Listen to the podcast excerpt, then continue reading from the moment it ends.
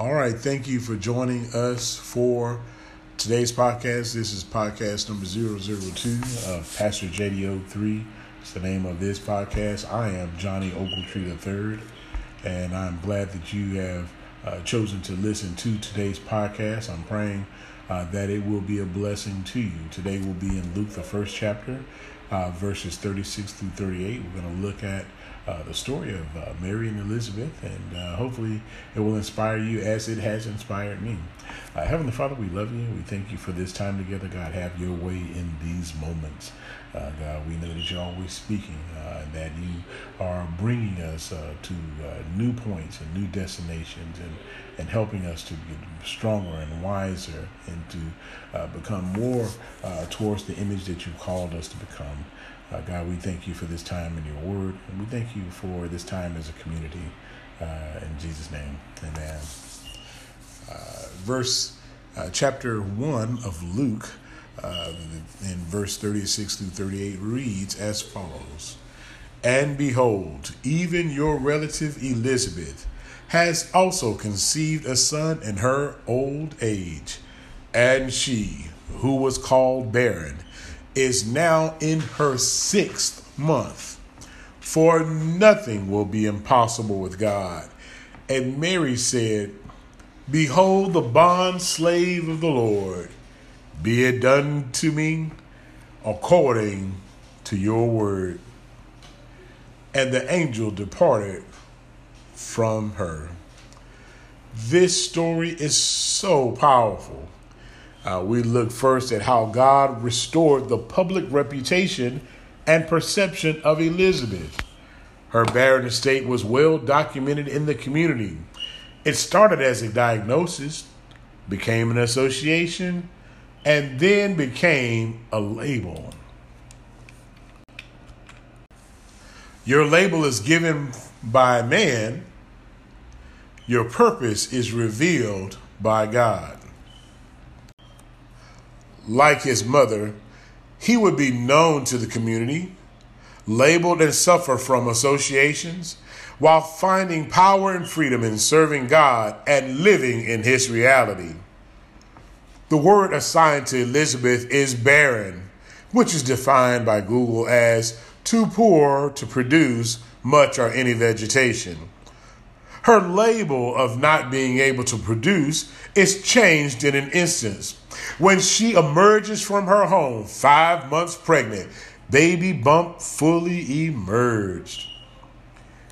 This bump hit the reset button in the minds of the community members. But it would serve a larger purpose than displaying simply that she was pregnant. The age of both she and her husband would confirm to those who labeled her that a miracle had taken place. Furthermore, the pregnancy would serve as confirmation to her relative Mary that God was getting ready to do something great in the earth. It shows us that God has a purpose for every situation. Her barrenness was now 6 months in her past. Her fertile state was her present, and her fruitfulness was only 4 months away. I celebrate, much like Mary and Elizabeth did. Your past is simply moments away, and your future is a breath away. Your present is only a moment, and as you walk with God, you will learn that the present is the now that connects yesterday and tomorrow. I hope you will stand up with me and say, that was yesterday. My kids used to say, that was so 5 minutes ago. And what happened 5 minutes ago does not dictate what will happen 5 minutes from now. Celebrate with me. God can peel off labels. So I'm not fighting yesterday's label. I'm just walking forward to tomorrow's purpose. The label of man is temporary. It is based upon what they see and believe. Remember, man sees in part. They see a moment and they make a judgment on the past, but only God sees the past, present, and the future at once. It is God's thoughts and words over your life that matter, not the words and understanding of thoughts about of those who see you. Go ahead with your labels. Let people talk about you. Let people label you all they want, because God can peel off labels with just one word. I love this, that Mary and Elizabeth weren't thinking about yesterday. They were just enjoying today. Though giving thought about their tomorrow, they walk with God daily, cherishing each moment of the journey.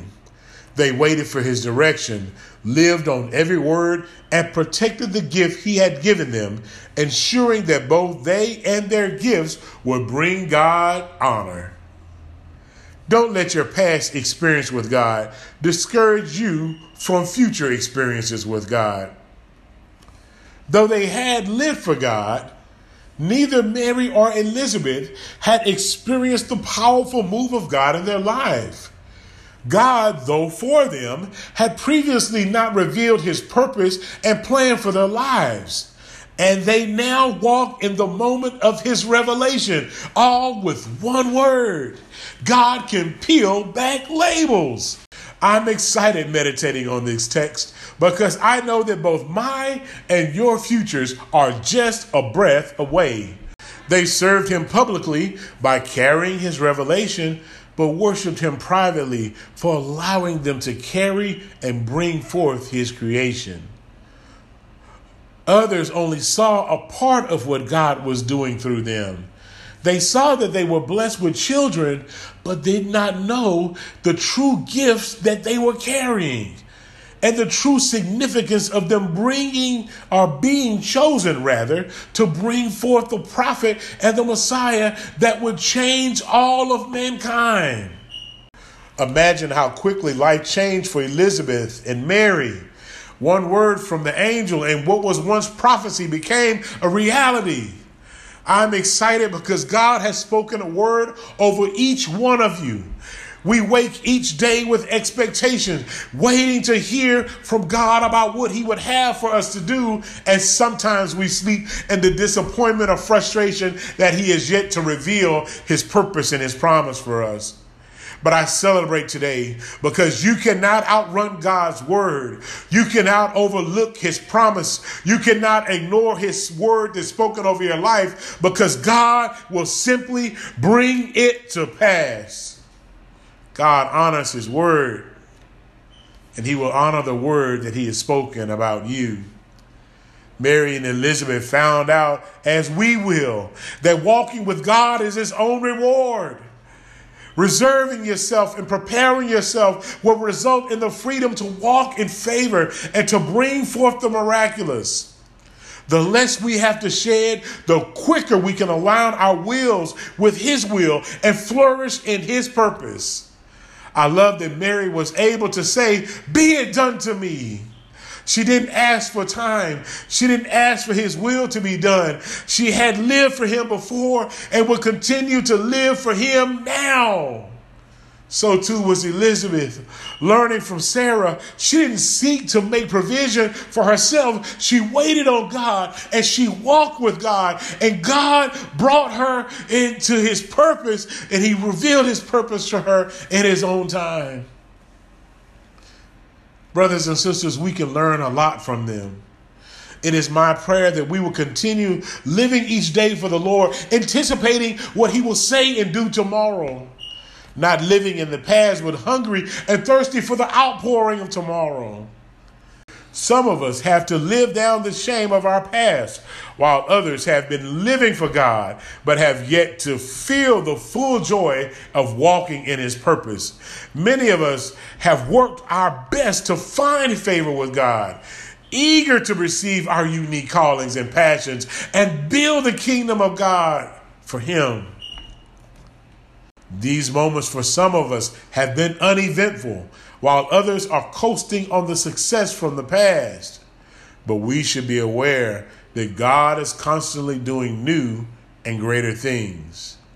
And it is our dedication and discipline today that will allow us to find favor and deliver the world the gift that will change the face of our community tomorrow. I hope that you have been inspired by looking at Mary and Elizabeth, knowing God is doing something in our lives.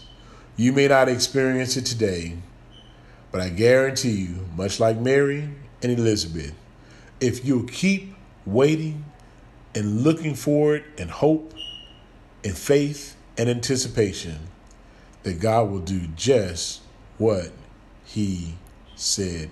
Heavenly Father, we love you. God, we thank you for this time together. God, we know that you honor your word.